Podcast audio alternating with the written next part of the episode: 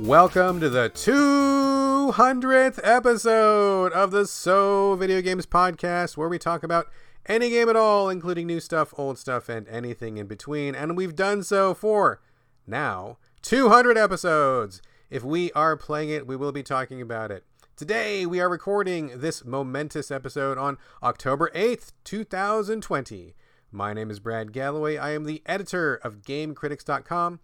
And 50% of this here show with me is the guy who is a friend to small dogs everywhere, Carlos Rodella. And it's 200. Boom, boom, boom. Sound Boom, effects that we will insert in post production. Boom, We won't add anything in post production. It takes too much time. Oh, then we're stuck with what we've got now. Mouth noises. Boom. Boom, boom. Yeah, boom. Uh, yeah, I like small dogs. I really do. So you Cool. got that one right. They like you too. Yeah, I know. They always come up to me and they're like, "What's up, Carlos?" I'm like, "I don't know. I like you." And you're like, "I like you back." Uh, 200 episodes is crazy. I wasn't here for all of them, but I was here for a bunch. You were here for exactly half, bro. Dude, that's crazy amount of. You were here for literally half of the run of this show. So you may still think of yourself as like the new guy, but you're not the new guy anymore, dude. You have got just as much under your belt as Corey did when he left. So now you guys are exactly equal. Well, there is no equal. Corey's a special person. but so but sweet. but uh, yeah, I'm just um, baffled and surprised and happy that we've made it this far. And I want to just kind of look back at what we've done, and this whole podcast experience has been awesome. Uh, and I thought we'd just talk about a couple of little memories. Yeah, that's great. Yeah, so folks, as Carlos just suggested, we're still going to talk about games, and you're still going to get the stuff that you love for sure. But this is a slightly different episode. We're going uh, off script and doing something special to celebrate 200. We had a lot of suggestions from the listeners about what we should do, and we are fundamentally lazy people, and so a lot of the suggestions seemed like too much work. But thank you very much for all those great ideas. If we were more energetic, uh, we probably would have done some of those. Uh, so we ended up thinking about it, and I think the idea that we ultimately came up with is kind of like the best one. Not to not to poo-poo any of the suggestions we got, but I'm really happy with where we ended up. So we will get to the games, but before that, Carlos, please tell us what is different about today's show. Yeah, so uh, I mentioned memories. So in the beginning here, we're just going to go through and just talk about the show and some of our memories of, of, of being on the show and things we've kind of endured while doing a podcast. Um, and then we'll get to some games, like a regular episode, because we always play all the games. And then later in the episode, at the end, I'm going to go ahead and find weird, funny, interesting segments from past episodes and put them together. It's a clip show. It's a clip show, like every sitcom that goes on for too long and the writers don't know what to do next. They do a clip show. Yep. We're doing a clip show. But the twist to this clip show, um, I think, and the thing that elevates it above all other clip shows, is that in addition to the clips uh, that you will hear from our highs and our lows and even some of our mediums, is that we really want to know more about you. And in fact, this was kind of kicked off by, again, another shout out to the Killmaster. Killmaster. Who, Killmaster. Uh, Greg Killmaster. We talked uh, at length about him on the last episode. Love that guy. Um, and that was kind of what got us thinking on this uh, on this track where we love doing the show. Uh, doing the show is great. I love being here. Carlos loves being here. I love talking to Carlos. I assume he loves talking to me. If not, he hides it well. But really, the point of it is that we wanted to get to know more about you, the listeners who tune in every week, who who are there, who are our audience, who give us the comments and feedback. And so I think one thing that we would really like to do is maybe ask you, instead of us talking about us for episode 200, let's talk about you, the audience, for episode 200. Um, I guess if you want to write to us, tell us about yourself, tell us your name, tell us about you know why you listen to the show, tell us about the games you love, if you have a favorite moment of the show, anything like that. And we just want to get to know you guys a little bit better. We know a few of you who have written in emails, and that's great. Uh, we know some of you from Twitter uh, when you uh, send us messages or responses to the show or something. That's all. That's also awesome. But I feel like there's more of you out there, and I feel like the people that we already know have more stories to tell. So if you guys and girls and people of other genders uh, would like to send us a message and just you know let us know a little bit about yourself, we'll go through those and read them off uh, on the show as we get them. And I think that maybe for you know the next hundred episodes, we will kind of get to know you, get to know you a little better. Yeah, yeah, I like that. Basically, it's um, hey, here's why uh, you know our memories of doing the podcast, and here's why we love doing it. Here's some memories from us doing it in the clips show part of it, but also you all have been here at the same time, because if you didn't, I don't know, we'd be just talking to our, ourselves, which is fine. But you are here as well, and we want to learn about you as well. So definitely send us information. Also, send us. Um, we were talking about this pre-podcast. Send us anytime that we mention a game that we liked, and then you got it, and you were like, "Yeah, I do like it," or the vice versa. We were like, "This game's awesome," and you got it, and you're like, "This is terrible." Totally. I that that is the thing I want to know the most. Like I want to know I want to hear about your personal lives. I want to know where you're living. All that good stuff. Tell us who you are. We're to go through that. But I also really want to know just like you said Carlos. I want to know like what was a recommendation that really was a home run for you listeners and which recommendations were we totally off base for you. I, I want to know how we're doing. So let us know about that. If there's if we made you waste 20 bucks, I want to hear about it. Or if we convinced you to get your new favorite game, I want to hear about that too. What was a game that I? I'm trying to think of a game that I totally loved and recommended, and you're like, "That's a piece of garbage on fire." Oh God! I mean, there's probably many. There's probably many like I that. know. I know. Well, that would be a good example for someone to, to Yes, find one. You know that we've disagreed on essentially. Um, but yeah, the podcast itself, just kind of real quickly, like it's it's it's been a you know a nice little thing to rely on. You know, for me specifically, and I I think Brad, uh, I speak for you as well. Where the world is chaos, the world was crazy all the time. It's even more crazy now, but when I started up with you on this podcast, it was less crazy, but life in general is pretty crazy. And, you know, you get your ups and downs, but it's been also very, very cool to have this podcast to rely on. So whether you're out there saying that same thing back to us, that'd be great. I'm saying it myself and to Brad that it's been great to have this to, yeah, just separate myself from all the stuff that's going on in my life, whether it be good or bad, lots of times bad, and just talk about video games and lose yourself in, you know, this discussion about something that we love. Absolutely. I mean, I agree with all that uh, you said, and I think the thing that really drives me forward with this, I mean, number one, I mean, I like talking about games. I mean, obviously, I've spent my basically my entire life in video games one way or another.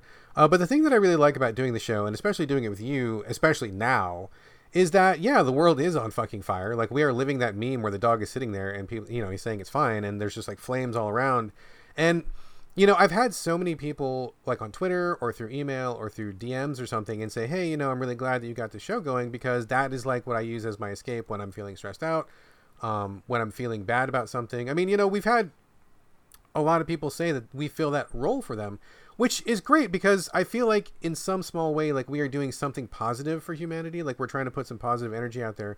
There's a lot of things to be scared about. There's a lot of things to be mad about. There's a lot of things to be worried about.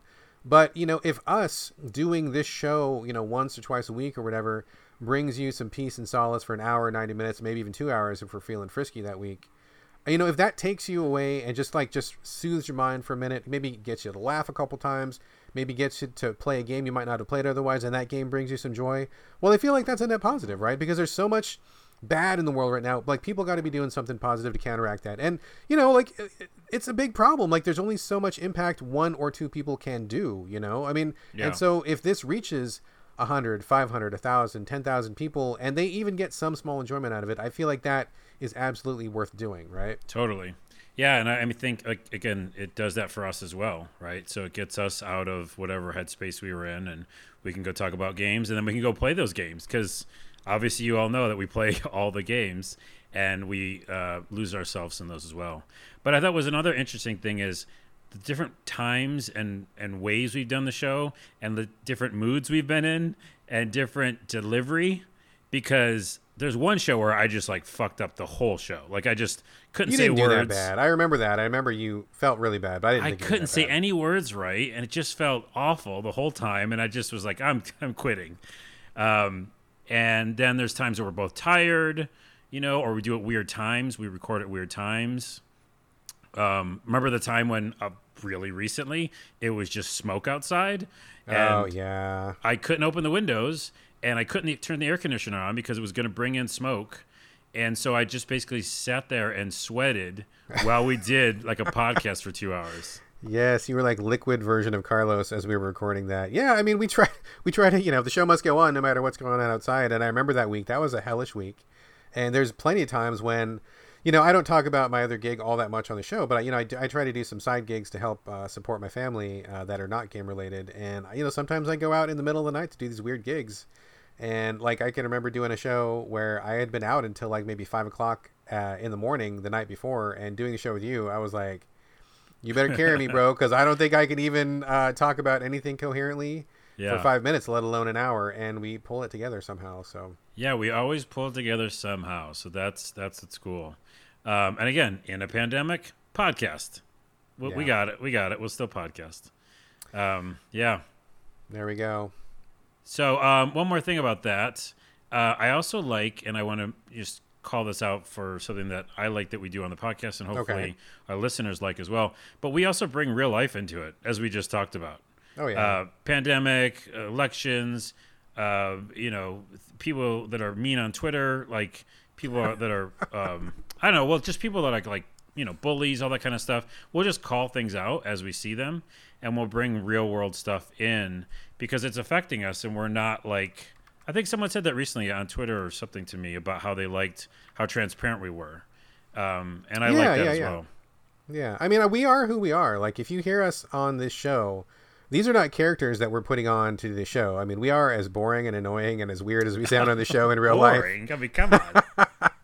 So what you hear is what you get. I mean, if you ever meet me, I mean, I was I was just gonna say if you meet me at PAX, well, hold on. I guess Uh. we got to get rid of coronavirus first. But if it ever goes away, and you ever meet me at PAX and catch me on the floor, like you will have a conversation that sounds exactly like I'm doing on this podcast. So Yeah. I don't know if that's a good thing, but who we are is who we are. Yeah. By the way, there will be a PAX again. We will get through this. I want to be the optimistic one. Let's Good hope, golly. dude. Let's hope. Absolutely. Um, okay, so we're going to talk some games now. And then remember, at the end of this episode, we're going to put clips. Well, I'm going to go find clips of some funny moments from our past shows. So After the credits roll, right? We're gonna do the, the whole credits closing roll. credits. So keep listening after the show. keep listening. Uh, and remember to send us all the information about you. We want to know who you are. Uh, again, if you found a game that you liked or didn't like that we recommended, please tell us. And then we want to give you a shout out. So maybe even starting next episode, we'll start doing that. Yeah, just anything. Just let us know who you are. We want to reach. We want to get in touch with you. We want to. We want to know who's listening to us because, you know, uh, like when I like when I listen to other podcasts. I don't know about you, Carlos, but I listen to when I have time. I listen to a lot of podcasts. Um, and when I listen to those podcasts, I start to feel like I know those people, even though I don't really know those people, right? So, like, like for example, I love the guys over um, at the Duckfeed Network, Gary and Cole. Listen to their shows. They do a ton of shows. Um, and I listen to their stuff all the time, especially when they're doing all the Dark Souls stuff. And when I finally met him, it was the fucking weirdest thing because I had listened to like hundreds of hours of them talking in my ear, in the car with me, when I'm at home late at night. Gary and Cole are in the room with me. And when I met them in person, it's like I actually don't know you because I've never met you, and yet I have hundreds of hours of conversations with you in my head. Yeah. It's the weirdest thing, right? And I think the only way to kind of turn that around, they were really nice guys, by the way. Um, the only way to turn that around is for us to get to know you guys a little bit. So let, let us know who you are. We want to know. We don't want this to be like a one-way street. We want it to be like kind of a two-way street. Yeah, totally. So let's talk about some video games. Let's talk about video games into the main content of the show. Carlos, let's start with you. Um, we'll just do a couple quickie things up here at the top of the show. You talked about Genshin Impact last week. You kind of sold me on it, and I didn't have time for it right now because I'm like neck deep in like three review games. But I did download it, and I had my son download it, and mm. he loves it. So Ooh. you definitely won him over. That was a good recommendation. I'm going to turn my wife onto it once she is done with what she's doing. So we're all here going to take your advice and play Genshin Impact. But mm. now is the time that we need to hear from you. How's it been going? I'm down the rabbit hole, man. Oh shit. I am in like Flynn, which I don't know if that's a saying. that is um, and that is a very old saying, but yes, that is correct saying. Man, oh man, yeah, this they got me. I mean, it's a, called a gotcha game for a reason. Uh, they got gotcha. I see what you did there. I see Yeah. what you did there. But um, I haven't spent any money yet, which is great. This is this game. It's a free to play action RPG. It looks like Breath of the Wild. We talked about it before. It's I think better. That sounds like blasphemy, but I'm really Mm. Breath of the Wild is not perfect, dude. I think there can be a better game. okay. It's just really really fun to play, and it looks like Breath of the Wild, and it has climbing. On you can climb anything as long as you have stamina. So it very much feels like that. Wait, wait, wait, wait. Do your weapons break in Genshin Impact? They do not. Oh, it's already a better game. Sold. Already a better game. because all the all the weapons and the artifacts in the game artifacts are your armor essentially are you know like a lot of the gotcha games where you just find resources to upgrade those said items And maybe you'll switch out to a different weapon here and there, but most of the time you'll find one weapon you like, and you'll just spend all the resources on upgrading it. You know, you know, Carlos. Uh, I it, it occurs to me that there may be people out there who don't know what gotcha games are. Do you want to explain really quickly what those are? Oh, right. I mean, lots of times they're on mobile, and they are games where you essentially you get a free to play game, and it can be lots of different types of games. Lots of times they are RPGs, but they can be lots of different uh, genres and essentially have a bunch of characters that you're going to want to collect and things that you want to get. Uh, gotcha. You want to got. Yeah. no, never mind. Never mind. Uh, yeah, maybe not. Um, and you want to get those things, but at the same time, the game is free, so it lets you get in there, level up your characters, uh, whatever again genre that might be. Lots of times it's RPG, and you at some point have some sort of currency, whether it be stamina or whatever some powder, magic powder, whatever it is, crystals, you run out usually, and then that's where they gotcha, and you might have to uh, spend more money to to refill your energy so you can keep playing the game. Now, oh, shitty yeah. shitty ones do that ba- really badly, and you know very much after you start the game, it's not very long before you have to like spend spend money or just put the game down, which sucks, right? Because sometimes like a cooldown, like oh, come back tomorrow unless you want to pay five more dollars. Yeah, yeah, and so that's a shitty way to do it. Also, the other way to do it, uh, which is sort of shitty, is they won't do that, but they will put the paywall up for getting new characters. Because if you want to get a new character, then you're going to have to like grind a lot or spend money. So I think Genshin Impact does a really good job of you don't ever have to spend money ever.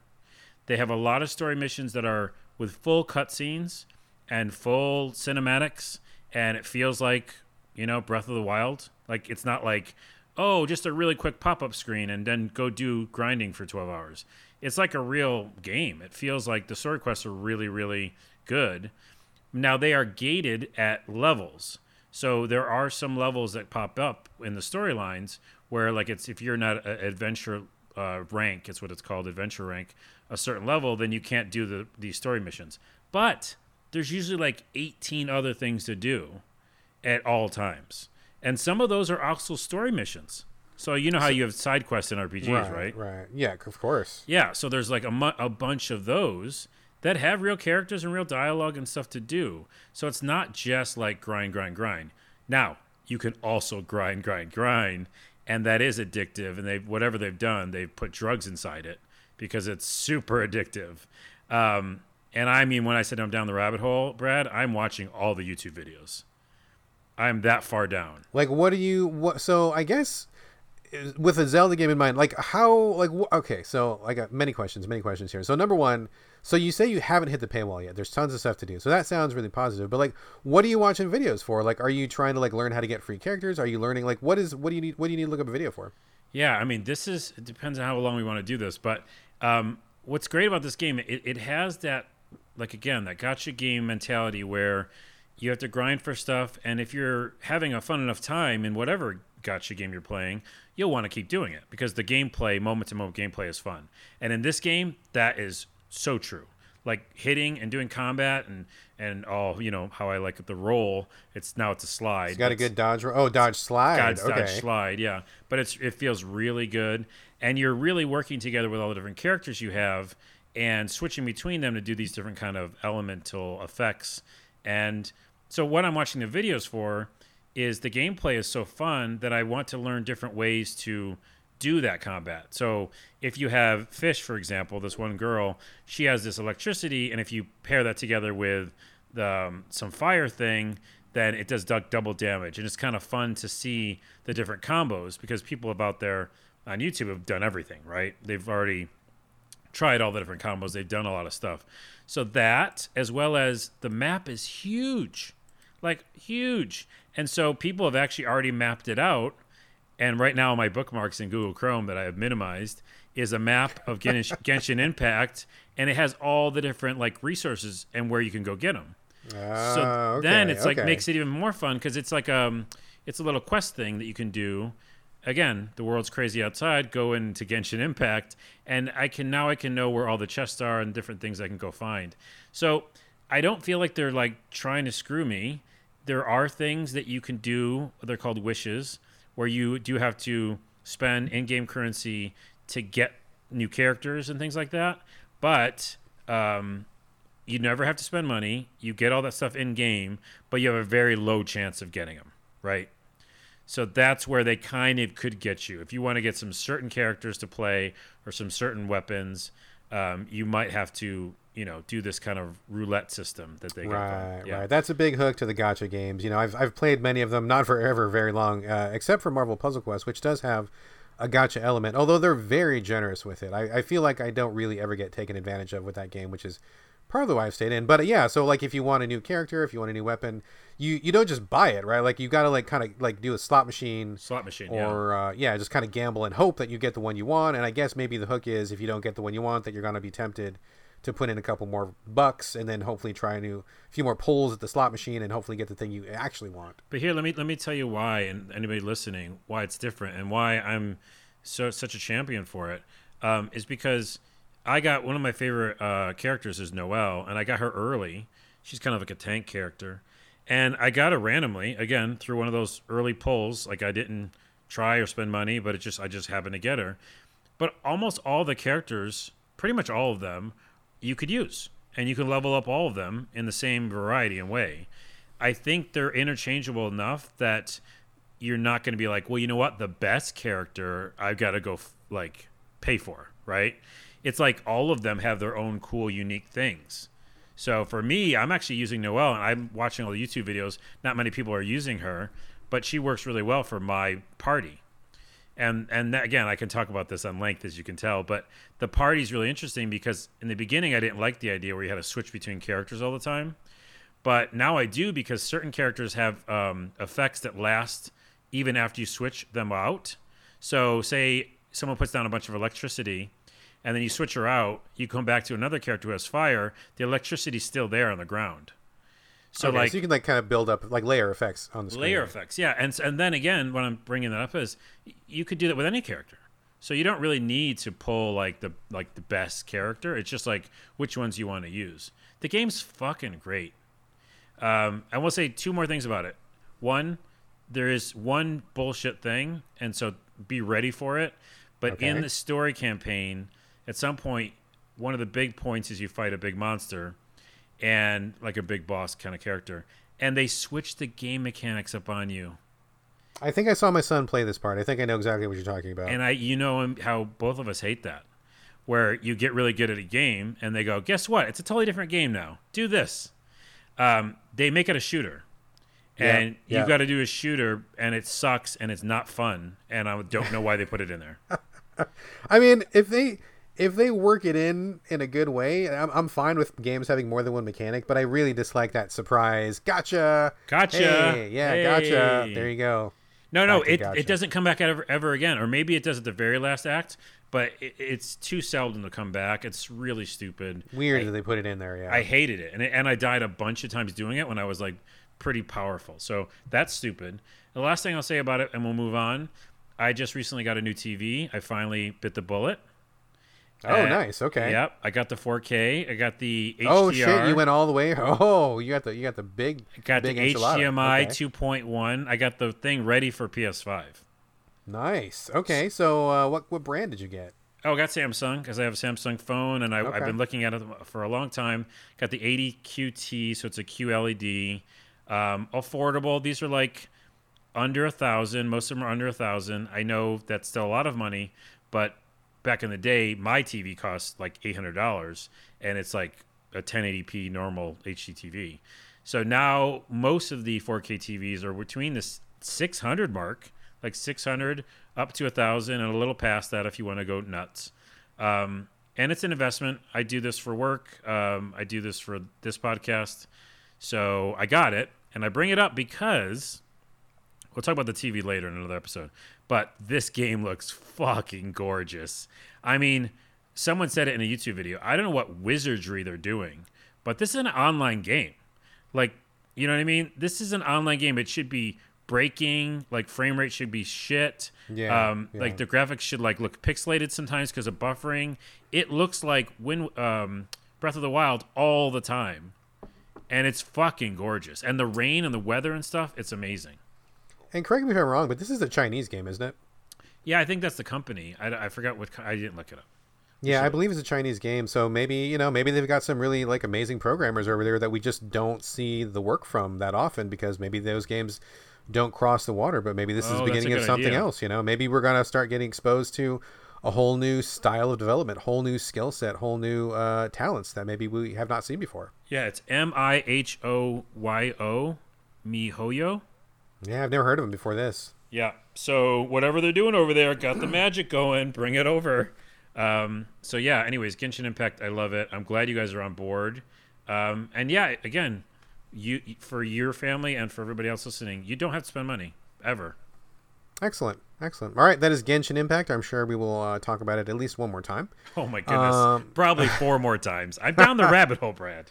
All right, we'll see. We'll see how it goes. We'll see how it goes. Uh, let me take over for just a minute here. I got a couple of quickie things. Um, one, I wanted to circle back to a game that you brought up a while ago in the show, Going Under. You remember talking about this uh, game before, I right? sure do. I'm still playing it. Yeah, you kind of sold me on this one. I was on the fence. This is a top-down roguelike, um, kind of a beat 'em up sort of a thing. It's really bright and colorful, and the story has uh, a lot to do with startup culture. It's kind of a parody of startup culture. Uh, I was really looking at it kind of hard because, you know, I'm Mr. Roguelike. I play all the roguelikes, but something about this one just, I just wasn't sold on the trailer, right? Like I was kind of getting a little bit of a Spidey sense tingle going on. But you spoke really highly of it. Um, the pe- the person uh, at our podcast, CJ Salcedo, he is also really a big fan of this game. I had multiple, multiple people on Twitter tell me that I needed to check it out. So, like, all of that pushed me over the edge. Uh, picked it up and I put a lot of time into it. And I got to say, it was it was pretty good. It was pretty good. Um, I did not finish it because al- although I really liked a lot of this game, um, I like the colorfulness of it. I don't know that I like the graphics so much. I think maybe perhaps the graphical style is not to my taste, but that's just a taste thing. That's not really like a criticism. Um, the systems were pretty good, like pretty pretty standard, but well done for the roguelike genre. So that was pretty good. The writing was pretty funny, and I was I was in. You know, like I was in. I was playing it every night, making progress, uh, and and it was going pretty well. But the thing that got me to put it down. I don't know if you got this far, Carlos, or not, but like um, you have to go through three different dungeons. Each one is themed after a different app. One is like a LinkedIn app. One is like a dating app, and one is like uh, I forget what it is. Anyway, whatever. It's like a tech theme. Anyway. Um, I got through that and I figured, okay, well, there's probably going to be one more dungeon because that's how video games work. Sure enough, there was one more dungeon. I got to that dungeon, beat the boss of that. I'm like, okay, cool. I think I beat the game. That was really fun. Had a good experience, ready to walk away. And they're like, nope, you ain't done. And I'm Yeah. like, oh no. Yeah. So what they want you to do, and I don't think this is much of a spoiler, or if it is, it should be spoiled. They want you to go back through all of those dungeons again and fight a harder version of the dungeon and a harder version of the boss and do that whole thing again. And I'm like, dude, I it's not that interesting to do the exact same thing you just did and it's just harder. Like that's Yep. not real fun. And I got to be honest, dude, I was kind of determined to beat it at that point. So I did finish two of the three harder version dungeons and I got to the third one and I got killed and I was just getting my ass handed to me and I'm like, "You know what? I just I shouldn't have to be doing this. This is not fun. This is boring. There's nothing new happening here. It's just harder." Yeah. and I'm just not loving this. So I bailed at that point. But if the game had ended where I thought it was going to end, I would have been really like high on it and been really positive. so what have I? Um, yeah, so that was a real bummer, and I think that was a real bad call. I mean, honestly, I think perhaps the developers were afraid of turning out a game that was too short. And I gotta say, developers, if you're listening, and I know that some of you are listening, please don't be too afraid of having a short experience. I think it's much better to leave your audience wanting more. You know that classic phrase: "Leave them wanting more." Let, don't don't wear out the goodwill of your audience. Don't feel like you need to give somebody 20 hours when you've only really got 10 hours of content. Like, just don't extend it for no good reason. Yeah. If it was a bonus, like if I had rolled credits and they were like, "Oh, and BT Dubs, uh, you can do these again if you want," I'd been like, "Okay, cool. I don't want to do that, but I rolled credits, so I'm fine. We're good." But they didn't do that. yeah. And I just I get really frustrated when developers do that. I don't think it's a good idea, and it just it just wasn't different enough and wasn't interesting enough to keep me going through the entire thing again. I, I totally feel that, and I feel um, I also got to that same stage, and I'm in the the, the secondary bosses, Oh yeah. and I was frustrated too because I did like the story, and I did like how it was starting to wrap itself up. Mm-hmm. Um, if you play it, you'll notice you're like, oh wow, some really big thing happens at the end, and you're like, this could be really cool and like story wise, like a really nice way to wrap it up. And if it ended there, I would have been very happy. Um, so I'm with you on that. But the, the the gameplay was fun though, right? Like it was. Yeah, yeah, yeah. No, it was totally fun. Like I think it was fun. It was well done. I mean, I think it's a very solid roguelike action game, like of the beat 'em up flavor. Roguelikes come in many flavors. This is the beat 'em up flavor. It's very well done. I think it's actually even a good place for uh, for beginners if you're not experienced in the roguelike genre and you're curious about it. I think this is a pretty good way to go. Like it's pretty clear and simple. The action is fun. Um, I think it does what it does really well, and the story is pretty funny to boot. I just, I just I really wish it would have ended where it was supposed to end. Yeah, and it's weird because the well, I won't spoil what the what the reason is, but the reason why it keeps going is weird too. Yeah, Um, but I do like the story again, like what they're trying to say about um, company oh culture. yeah, yeah. So- Startup culture. The the jokes were good. I mean, everything was. I mean, I really related to a lot of that stuff because we have a lot of those startup kind of people around Seattle. I've interacted with a lot of them, and it's pretty on point. So I think I think they do a good job. My only criticism is I think they were scared of turning out a game that was too short, and that's not something you really should be scared of. So that is going under. I probably will not talk about it again. Also, want to give a really quick shout out. Um, so Carlos, you remember a while ago I talked about. Um, oh God, what was it? Sexy gentleman. What was it called? Sexy gentleman. Bi- Business. Oh yeah, yeah, yeah. I Max you're talking about. Max Gentlemen Sexy Business. I talked about that a while ago. It is an adults only, or potentially an adults only game uh, on Steam. There is a, a all ages version, although it still is a little bit risque. Uh, you have to download the adults only stuff into a patch, and I did. Uh, talked about that on the show. Ended up really liking that game a lot. I thought it was really well done. I thought the gameplay was fun. I thought the uh, sexual content was well done and in good taste. Uh, there were some LGBTQ options. Um, you know, not perfect, but I feel like they were really going for it, and I had a really good time with that. We talked about here on the show. I actually did a written review for it, and I may have been the only person on Metacritic who reviewed that game in a formal way. Last time I looked, I was the only person out of the entire internet who reviewed that game officially. Um, and so since then, I haven't really talked about this on the show, but since that, since I talked about that on the show, since I published that review, I've actually been approached by many adults only game developers wanting me to get to cover their games, right? And which is cool. Like I've I'm totally down. I have nothing against adults only games. I think there should be more of them as long as they're played by people who are of age and if, if the, the content is appropriate and all that stuff. Um, and so I don't really talk about them a lot, but I got a very nice uh, message and a very nice email from a developer I mean, I assume they're in Japan. I'm not 100% sure, but I'm pretty sure that their signature was like, you know, from Japan and stuff. It's called Girls, Girls, Girls. It is. They're gonna have a Kickstarter pretty soon, which is why I'm bringing it up. They really wanted some help getting their Kickstarter off the ground. Uh, this is a fairly unusual one. The structure is uh, typical visual novel with some choices. Not so much a dating sim, more of a visual novel where there's branches in the path and there's story. But the content is fairly unusual in that you are the manager of a cross-dressing girls cafe. So you start the game as a guy who's taken over this cafe. Every girl that works there is a cross-dresser, and so you have to help them get their business off the ground. Hijinks ensue. There's a playable demo. I don't know if the demo is available to everyone or if it's just available to press right now. I think I played through about 20 minutes of it. Graphics are really nice. There's a really cool 3D effect on some of the sprites. I think the writing was pretty funny. Um, you know, granted, this is probably not going to be everybody's content, but if you are someone who would appreciate something like that, I just wanted to put the word out for these guys. The game is called Girls, Girls, Girls. Kickstarter launching real soon. It's also on Steam if you want to wishlist it. So now you know. There you go. The announcement has been made. Um, and by the way, I was going to mention this on a previous episode. I am all in on let's uh, cover some more adults only games because, well, A, fun, but B, no one else does that. So, Literally, no one does, dude. like, for sure. No one. Yes, absolutely not. So Okay, so we're going to do it. It's going to be adults only corner. Or wait, that's a bad title. we'll we'll figure out a we'll figure out a clever title that is not that is not That's a really terrible that. pun or something. Yeah, Yeah, yeah, and, yeah. uh, we'll do that. So, so anyway, that's it. Girls, girls, girls. It's on Steam. It's Kickstarter getting off. Cross dressing cafe. If that seems like it's your bag, it needs some help getting off the ground. I think they're looking for fifty thousand bucks, which honestly is not that much uh, of an ask. So there you go. Uh, Carlos, turn it back over to you. Uh, you've got a couple things. It's the Steam. The Steam. What is it? I want to. It's not the Steam holiday celebration. Like the Steam Autumn festival. sale? What is going on? Autumn festival? I don't know. I Steam Party Bonanza. Some kind of big thing is happening at Steam. one right of now. us could load up Steam and just see what it's called, but That's we're not going to do that. Yeah, do yeah. that. No. Okay. It's Steam, and there's like like uh, fall colors, and there's like leaves, And then there's a bunch of demos, essentially, like a Dude, ton. so many demos. I am drowning, literally drowning in PR emails from developers who are now putting up a demo on Steam for the purpose of this Autumn Festivus or whatever this thing is called. S- There's like a jillion demos that are available that were never available before, and I think most of them are going away after the festival is over. I'm drowning in them, and one of the ones that popped up is something that you wanted to talk about tonight, and I believe you brought it before. Say no more. Yeah, Say No More. I've been looking at for a long time. I watched a little, you know, uh, via doc or Dev Diary on it a while ago, and I was really excited because it's finally out there. The demo is there. It's really really short, but you can get the idea of what the game is.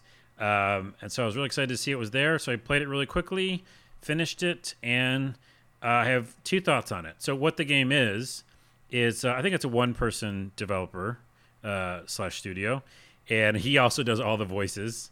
I don't know if he's going to for the full release get other voices, but it's actually funny that it's just him uh, for all the characters because you can tell he's got a very distinct accent, and so it's like, yeah, that's him.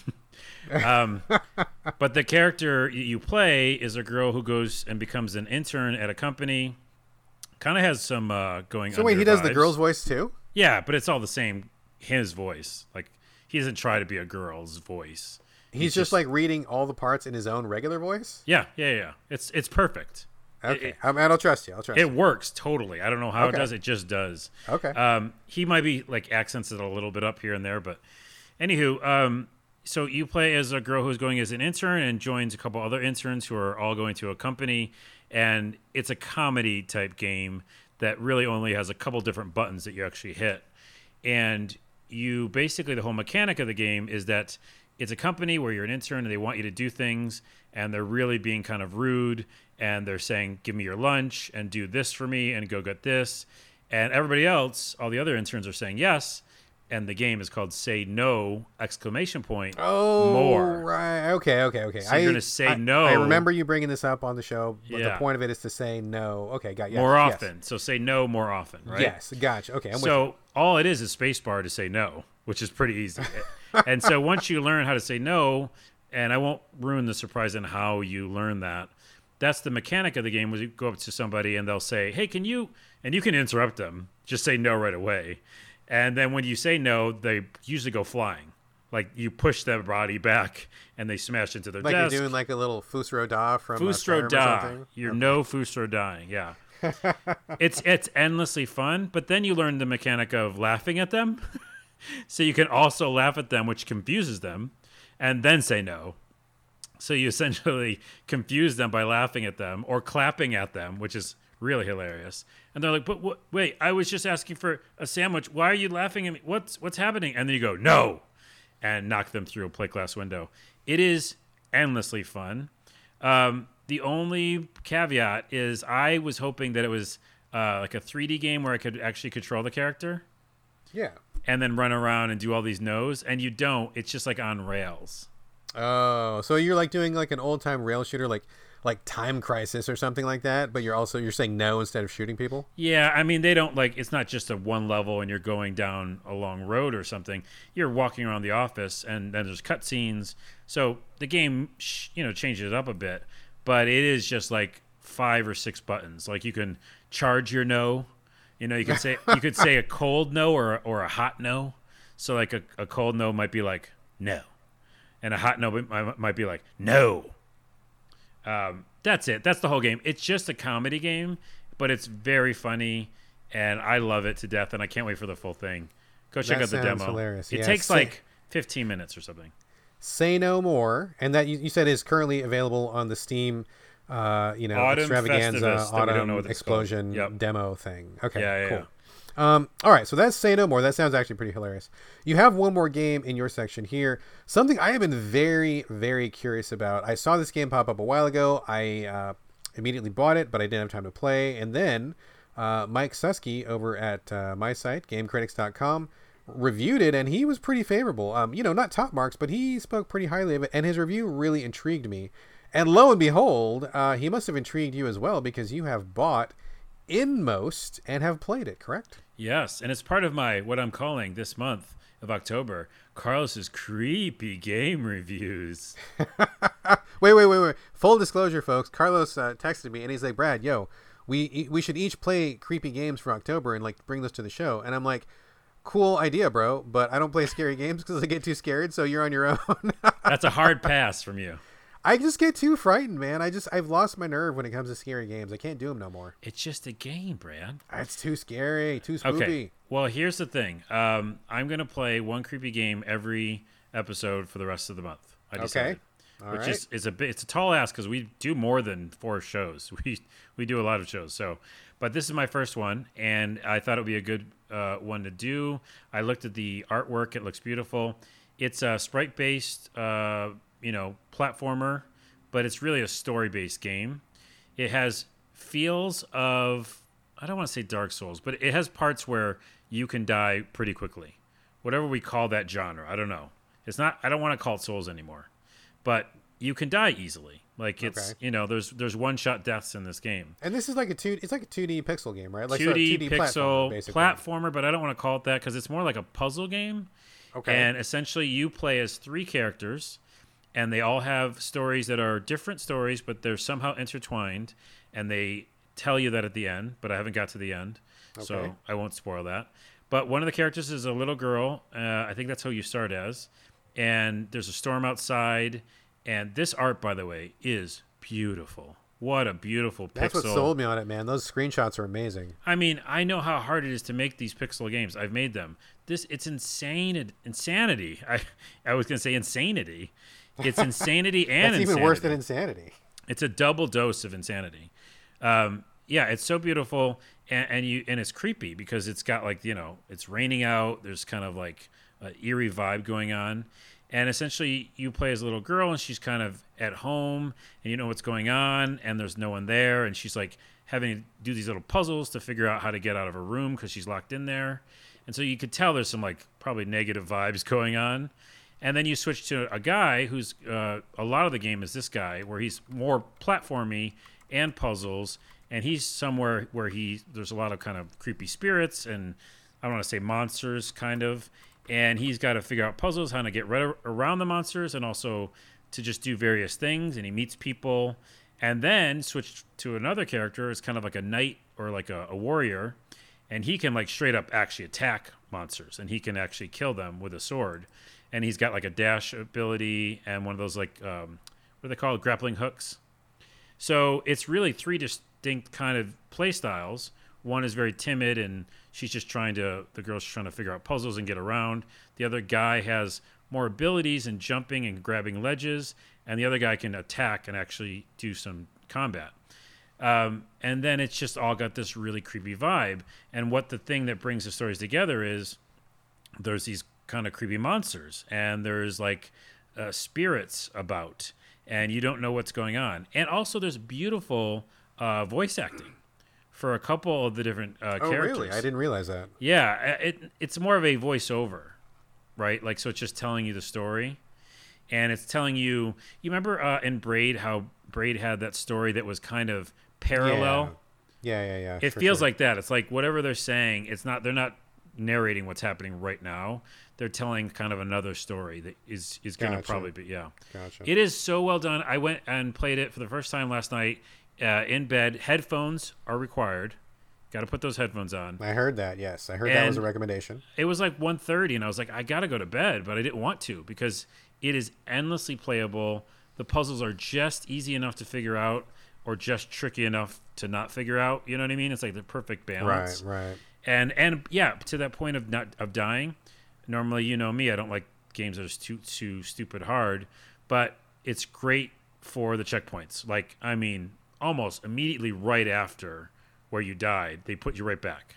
So you never are afraid of dying, and you do figure out the puzzles pretty after a few times. And and I'm just so interested in the story because I I want to know what how these um, characters all come together, and it's creepy. It feels creepy for creepy Carlos's creepy Halloween reviews.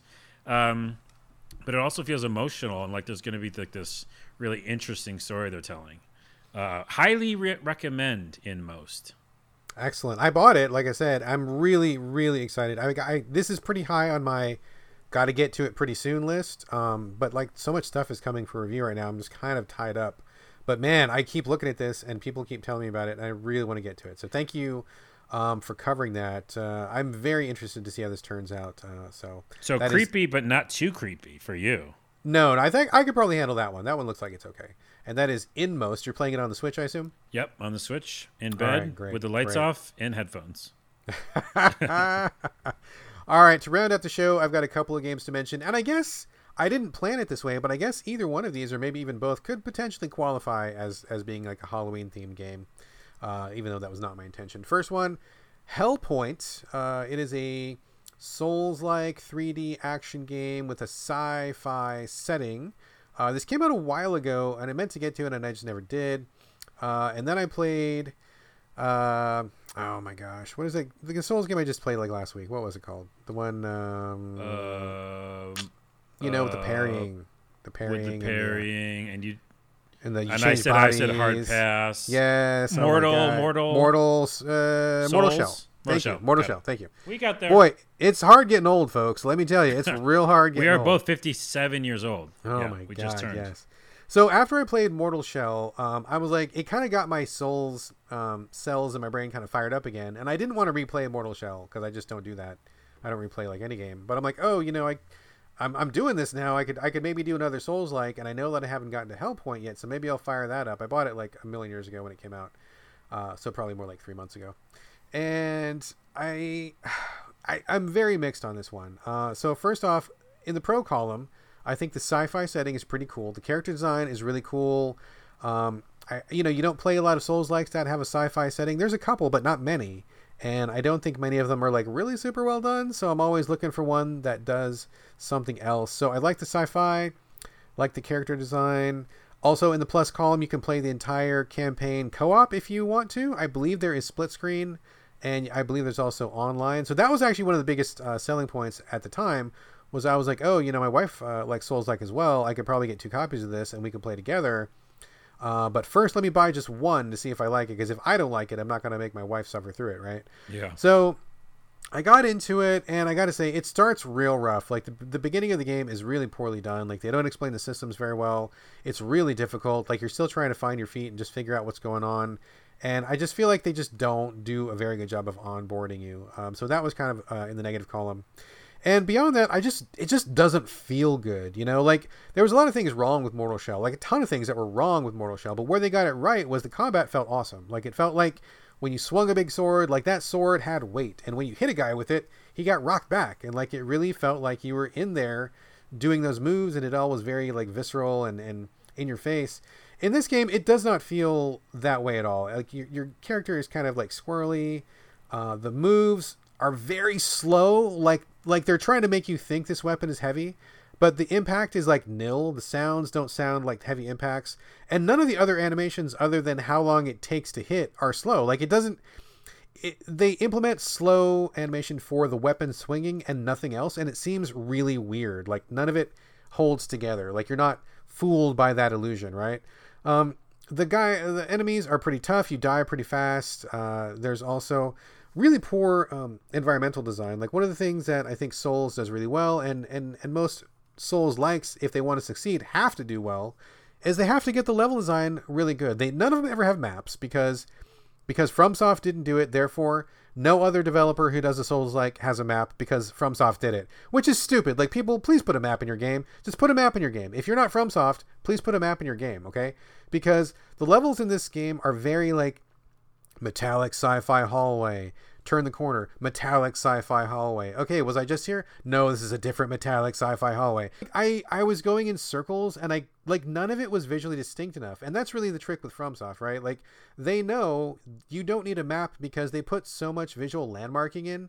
Like you know oh there's that gnarly tree. I gotta go left here. Oh here's that big pit. I gotta take a right. Here's that big skull. I you know i go this way. Like they're very good at giving you things to visually identify not so in this game. Every game is like this. This in Hellpoint, it's like metal hallway, uh, big obelisk, metal hallway, stairs. Like I just was going in circles, dude. Like I could not tell where I was going. Got really frustrating, and that between the difficulty of the combat, the sketchiness of the combat feeling, just altogether, just wasn't feeling it. And there's a lot of systems in there. The UI is not great, so I ended up just noping out of it. But I was I gotta be honest, I was kind of sad because I really could have gone for another Souls like, and I was really hoping this would be the one.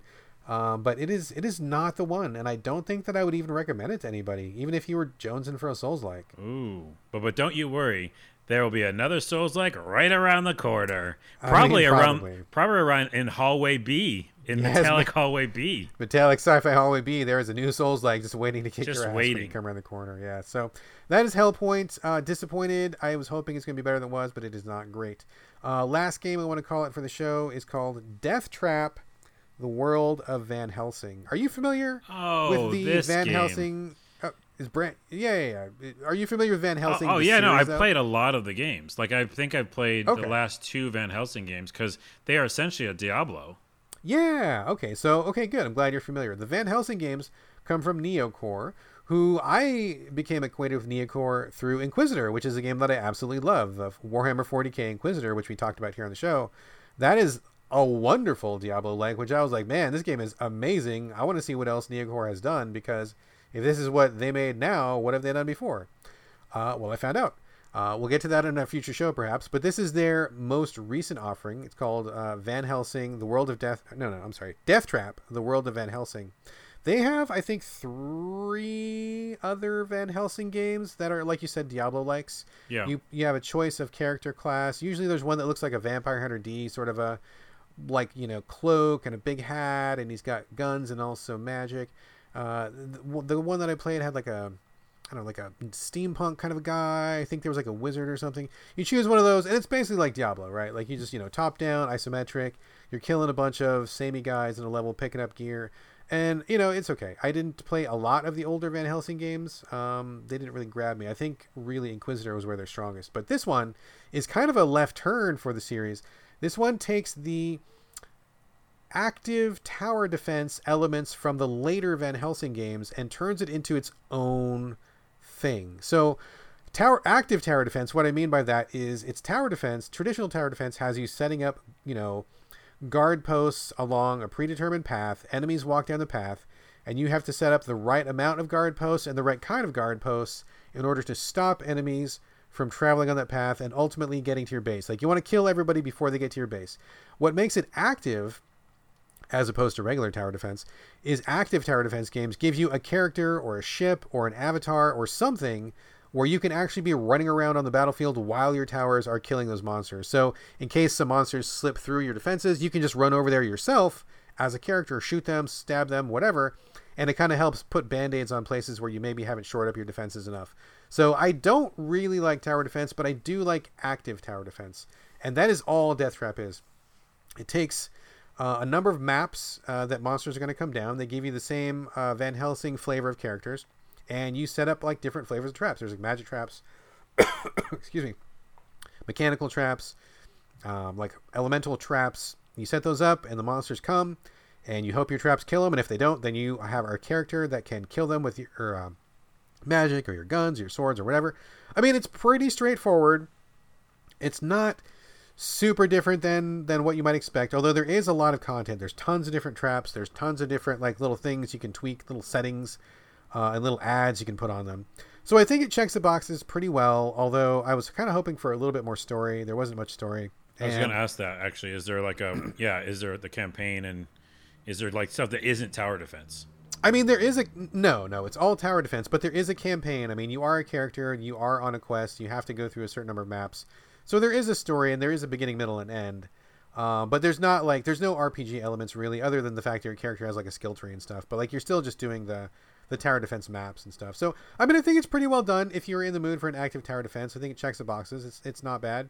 Um, it didn't hold my attention for super long, but I, you know, like I said, I've already juggling like three other different review games at the time, and I was kind of just dipping into this one just to get a taste for it. So if you want an active tower defense and you want something that's kind of like you know got that Transylvania vampire hunter sort of flavor, and it looks kind of like a Diablo game, then Deathtrap Van Helsing is uh, is perhaps up for you. So that's gonna be a hard pass for me. Not a fan, huh? Well, uh, by the way, we have got a lot of kind of creepy stuff in the show because Van Helsing, that's that's creepy. Uh, I like the Van Helsing games, and I I want to give them a shout out again because they're cheap now, probably on every system. I would say if you're jonesing for a Diablo game and Diablo 4 isn't out yet, uh, I give them a try. They're really good. But you can even buy the trilogy like all together on PS4. The remastered trilogy, I think, is being sold as a bundle right now. Wow, that's a great. I'm sure it's a great deal. Okay, so they're really fun, and they would definitely. They're not like throwaway games. They're No, like- they're not. No. they're like visually pretty damn good too. So, uh, but I will say the last one I played, like you said, introduced the active. Uh, what do you call them? Tower active, tower, Active tower defense. defense, Yeah. yeah. And I did not like that. That was like the part I liked the least. And the game Ys, what it's a Ys game, lacrosse or whatever it's called. Uh, I think it's called Ys lacrosse. Ys lacrosse would be an amazing fucking Look, game. look it up. Though. I that. bet you it's very close to that. I'm not crazy. look up. The, will you do Ys research? Lacroix. They, LaCroix? Ys Lacroix. I'm gonna look it up. I'm gonna look it up. Ys something, right? In that one, they have a lot of tower defense, and I was like, "Fuck, I don't want to do that." And other people, yeah, they enjoy that aspect, but for me, I don't want that in my RPG. I don't want that in my uh, Van Helsing game because I think they do a very good job of being a Diablo game. Is it Ys Lacrimosa? Of Uh, That's Dana? it. That's Okay, it. Lacrimosa. Lacrosse, Lacrimosa. You're close.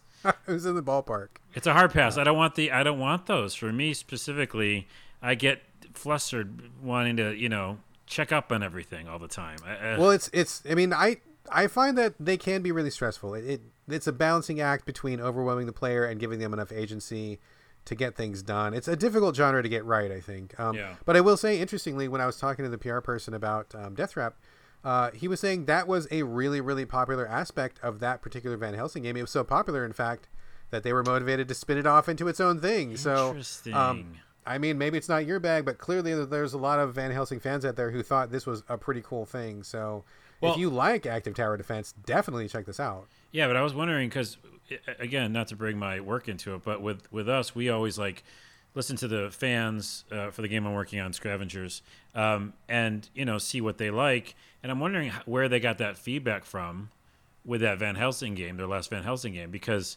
you know was it in their Discord community? Was it like emails? Did they see it in sales somehow? Like, how did they determine?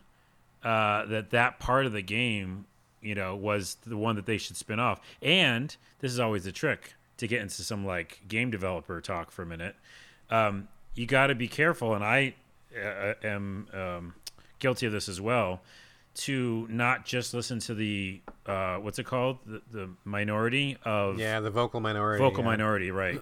because they can be very, very loud about it, but it's not everybody. So that's a perfect example. I mean, I'm You know, actually, I'm glad you brought that up, dude. And that I'm glad you brought that up because uh, total tangent here for a second. Total tangent. We never do that on the show. no. Um, speaking about listening to the vocal majority, uh, have you? Did you play Spelunky the first one? Vocal minority. You said vocal majority. Oh, I meant to say vocal. Did I say majority? I meant to say minority. Yeah, yeah. No, no, no, no. My bad. just- yeah. Vocal minority is what I meant to say. Sorry. Yeah. So I did play Uh, Spelunky, yes. Okay, so like I played Spelunky and I didn't really get into it. Did you get into it or no? No, it's not. It's not for me, but I know why people like it. Right, right, right. Okay, so like I, I have a lot of people in my feed, a lot of friends, a lot of close personal friends who are real big fans of Spelunky, and I know a lot of people like flipped their shit when they saw that Spelunky 2 was announced. I think it was like announced like last year or whenever it was first announced. So many people were like, "Oh my god, I love Spelunky so much. This is crazy. I'm going to buy this game. I'm going to get into this like so hard." And when it finally came out, I didn't even know that Spelunky 2 had come out. Like it had been out for like 2 weeks, and I still thought it hadn't been released yet because that was how quiet uh, it was on my feed, and I'm like, what is going on? Like people were losing their minds at a trailer last year, and now that it's actually out, nobody gives a shit. Like what happened? Um, I mean, and to be fair, Hades came out, and that like ate a lot of its lunch. Uh, but at the same time, I was I was talking to some people, and they're like, yeah, it's just more of the same, and I'm like, ah. So I think there's kind of a a discussion going around Spelunky 2 right now about why the reception has been I mean, I'm sure that it's I'm sure it's doing okay, but like it just didn't blow up the way that it did last time. And I think people were saying, yeah, it's just more of the same except harder, and it was already hard enough for me last time. So instead of it being different or offering something new, they're kind of doubling down on what the hardest core fans want, and that's exactly what you're saying about listening to the vocal uh, minority, where where the people who are very vocal perhaps might make up a very small part of your player base, and the people who might potentially be customers uh, will stay away because you are you are focusing only on the people who are who are haranguing you about something, and you're not looking at the big picture. The same thing happened to Souls series, right? Like Souls started um, buying into their own hype about being so hard and about prepare to die and all this shit that they kind of doubled down on it, and instead of broadening it and expanding their game design, they kind of narrowed it and kind oh. of like like they really like Dark Souls three. I think was kind of garbage uh, because it was just kind of built for the fans who like Dark Souls so much, but it wasn't a properly well balanced game, well rounded game. So I think that it's a danger for any developer. Like you said, when you start listening to the vocal minority instead of like looking at your whole vision or maybe thinking about new customers, if you just give the vocal people what they want, you're almost guaranteed to fail because those people are not really your entire audience. It's a very small portion, and what they want is very specific. Like, you know, I don't think everybody out there wants a game that is exactly like what you just did, but harder. I think very few people want that. So, I know it's dangerous. tricky though. Because it's, it's interesting, but it's also tricky because that vocal minority could also have tons of friends and a whole community that like that same style of game too, right? I mean, that's kind of back to your fact of why people, why there's still an audience for Dark Souls games, is because there is that audience that wants to, you know, get good and make this really hard for me and whatever. Um, but but with Spelunky, it's different, you know, and and it is also where you're listening because, like I said, with our game, and I'll be able to talk more about our game when it's actually out. Um, and I won't like take over every episode by doing that, but I think it's it's some really interesting insights uh, to you know game development. But you know we, we listen to social media, and there's lots of different places of social media. So I'm wondering, like again, was Spelunky listening to their in-game survey? Was it they listening to just their Twitter? Like how do they determine that?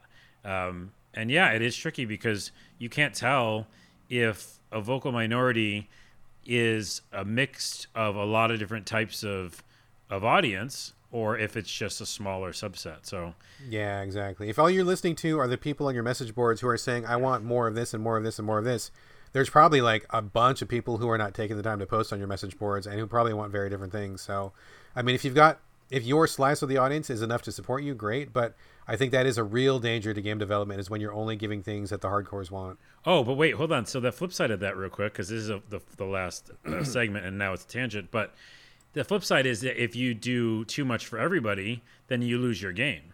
Absolutely. Right. So then you go, you know what? This vocal minority really, really likes this thing, and that's what we like, and we've been making it like that. And so let's double down on it because they like it. But then the opposite is go, okay, well, they're not everybody. So let's put in a bunch of stuff that, you know, broadens our game for a, a broader market. But then maybe that bites you in the ass because now you're not even doing, now your style's lost you know? Right right. So it's really interesting and I, I, think it will be fun though to to talk about it a little bit more when our game is out because you know just like uh, a bunch of other gaming press people who went to uh, development um, it's a really unique aspect uh, to see in between both sides you know? Yeah no one ever said game development is easy you know? I mean if i was a developer trying to decide which way to go I mean, I guess the only thing you can really say is, you know, if you've got a vision, just follow your vision, and I think that will ultimately draw people to you. If you try to do things to make other people happy, I mean, that's kind of a losing proposition, right? I mean, people liked what you did in the first place, so maybe stay true to yourself. Yeah, but you know, yeah. I'm not a game developer. What do I know? I'm just oh, sharing. Yeah, but no, you're sharing but, your good thoughts. They're your thoughts. They're real thoughts. Um, I was going to say one more thing on development is that we talked about on this podcast uh, many times about the games that I make. So because this is episode 200, I thought I'd just give you a quick update. Um, that platformer, you're like, just put it on Switch. Remember? Yeah, get yeah, a, yeah, get you're like, just get your money, girl, for your title card and put it on Switch. Yeah, um, I can't because I was programming in Construct, and uh, Nintendo Switch plays nicely with Unity hmm. when it comes to like porting. So, if any listeners are out there and can help me get my Construct Three game to Switch. Crowdsourcing. Crowdsourcing. But if not, I think I've got to like start over in Unity, which sucks. If I went on the Switch. If you want on the Switch. Yeah. So little update on that. All right. Anywho, that's the end of this fucking episode, right, Brad? That is the end of the show for today. The monumental episode 200 um so yeah like carlos said listen after the credits for clips and memories and jokes and songs and hugs and whatever else is coming after the show. I have no idea because we haven't done it yet. I know i don't uh, either by the way so. no one knows no one knows don't but stop listening after we stop talking. Don't stop listening. But for now the usual spiel you know how this goes. We want your questions we want your comments and like we said at the top of the show we want to get to know you a little bit better. Send us uh, information about yourself where you are what games you love favorite moments from the show, and if there's any games that we've recommended that you have loved or hated, hit us up, so video games podcast at gmail.com, also on Twitter at so video games, or you can hit us uh, individually. Carlos, where can people contact you this week?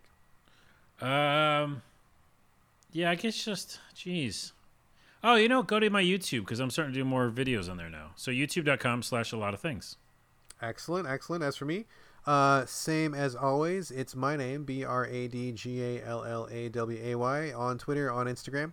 And that is going to do it for episode 200. Thank you again for joining us for this episode, and thank you for joining us if you have been listening to all 200 episodes, and if you've been listening before that, for listening to us uh, on maybe uh, Carlos's podcast that I was a, a frequent guest Video on. Video game maybe, break in the house. That's right. A lot of fans from that show came over to this show. Also, if you listen to the Game Critics podcast before that.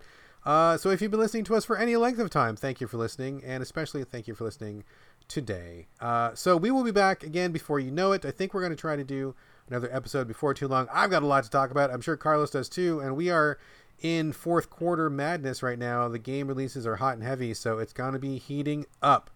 So uh, we'll see how that goes. But in the meantime, that's going to do it for this episode. This is bye from Brad. Bye from Carlos, and don't go anywhere because there's going to be some funny clips coming up. In quotes, funny. I haven't picked them yet.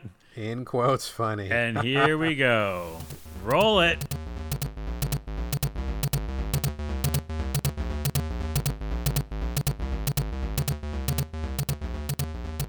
Um, all that other stuff aside, props to Microsoft for su- supporting accessibility. I said sexability. That is not the right. You thing. You know No. what? It's I a mean, different thing, and they might support it. Who knows? They they might. I apologize, Microsoft. We're not talking about your sexability. That's a totally different thing. Let me restate myself. I support their accessibility, and I'm gonna get off the topic before I start putting my foot in my mouth again. Carlos, turning it over to you. no, but I can't leave that alone. I can't leave that. Just one more thing. The podcast name is is Sexability. That's it. Sexability. Yeah, damn Write it. that Okay, down. right. I thought the weirdest one was in the very beginning. I met a guy who was just staring at his lunch on the floor. Did you see him? Yeah, like he dropped his lunchbox and spilled it on the ground in front of him. and he was just depressed. And I was like, "Wait, buddy." But to the video gameness again, like there's like codes that you have to find. I don't want. I mean, I don't want to do that. Like, yo, where's the code of the piece of paper? Oh, they scrawled it into this one like on this piece of wood. There was a dead body, and some of the blood was a code. Or Come was it on, like written on the wall or the floor right next to the on the body? floor right next to his body. Who makes was. a code in the blood yes. on the floor? No one is. No Naughty one dog. does. That's that. who. That's who. does Naughty that. dog does. Yeah. if I could build a fucking like alcohol dispensary and that would get more hobos to my island, I would totally do it. And unfortunately, that's not one of the options. So, Yeah. I mean, if you're going to be the kind of indie that wants people to like discover your secrets and figure it all out and use your brain to solve the mysteries, fine. But don't let me get myself into a fucked over no win situation after I've put like five hours into your game. Like that's a waste of waste of time. It's stuff that I couldn't have figured out ahead of time. It's not intuitive, and the only way you find out is by going "fuck, I'm fucked," and what happened. And then I go to GameFAQs, and it's like, "Oh yeah, don't cut down the hobo trees because the hobos dry up." Well, shit. that's where they if live. I, if I had known that, I wouldn't have done it. And I get you know, uh, anyway. Okay. Yeah.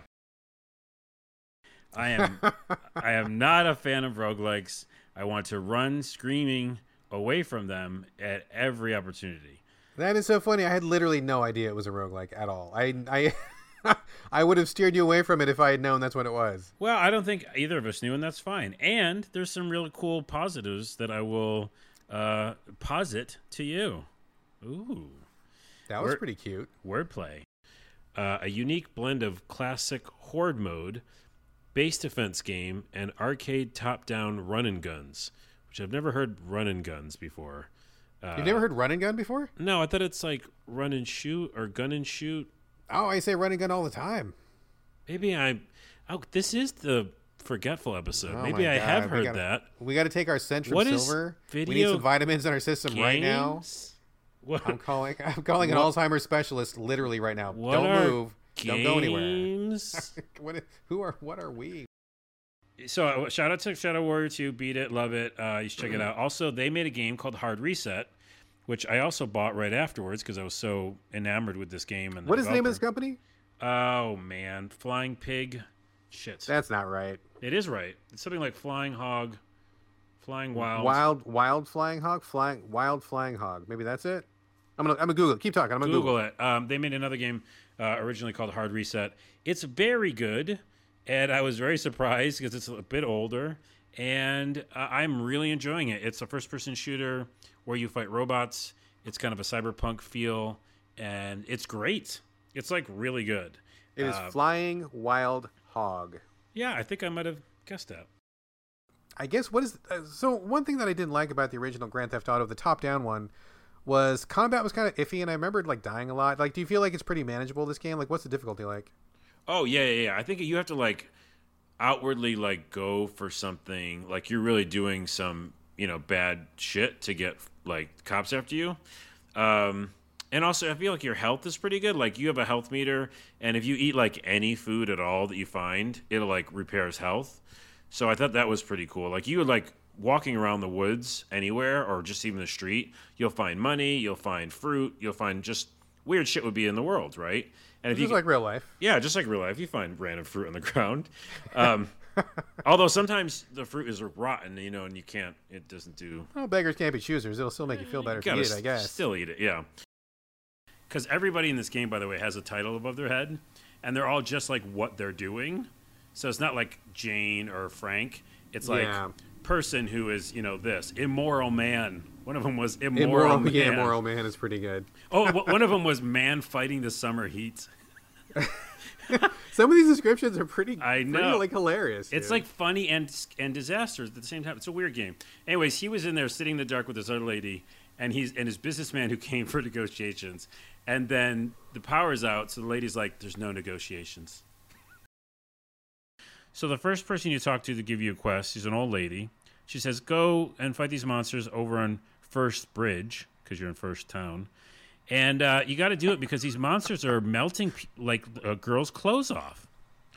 and- oh no! And I go, "Oh no! What have what, I, what have I purchased? What have I purchased?" I'm playing Max Payne three right now, and I might binge the whole Walking Dame, uh, Walking Dead game series. nope.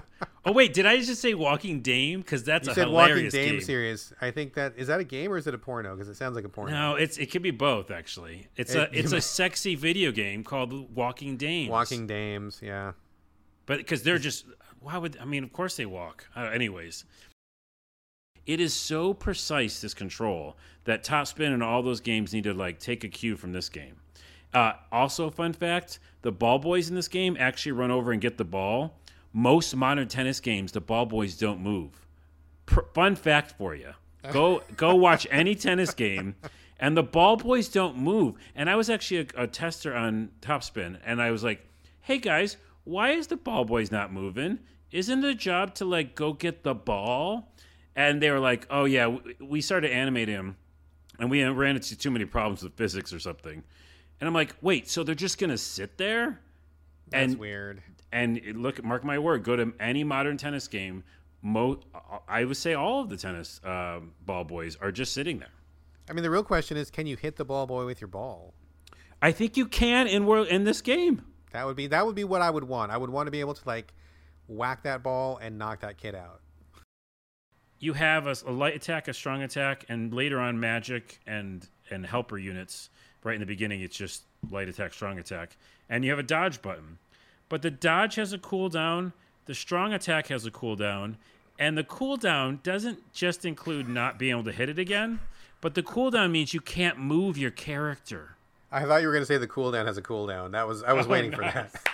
I like how you were laughing before I finished. Yeah, oh my god! but the but Brad, the cooldown has a cooldown, and that cooldown has a cooldown. it's, it's like cooldown Inception. But you're not wrong because guess what happens when you swing your strong attack? It has a cooldown, but yeah, you can't move your character. so like I ended up going to bed at like five thirty in the morning because I was like, Oh my I'm god! doing it right now. I, I know, right? Like I'm doing it. I got to get it. I'm gonna do it right now. I don't fucking care. I don't care. Make some coffee. I'm gonna do some fucking speed. I'm gonna stay up all night long. it doesn't matter. I'm gonna finish the fucking quest. Um, so I'm looking forward to a redesigned controller. I think it. I mean, honestly, I just straight up think it looks better because I think the X, Xbox One has always looked like garbage. I have the original OG model, and it's so fucking big, dude. I have it Oh, sitting on yeah. a box because it doesn't fit anywhere. You can kill a man with that.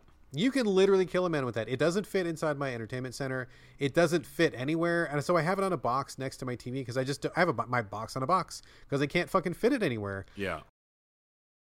And so I was like, wait, I don't want to go through it. This the game just started, and I was like, I don't want to search. It was like a search bar. Search Right. for, for search for a word. You don't know what words to search. Go ahead. We'll give you one. Now search for other words.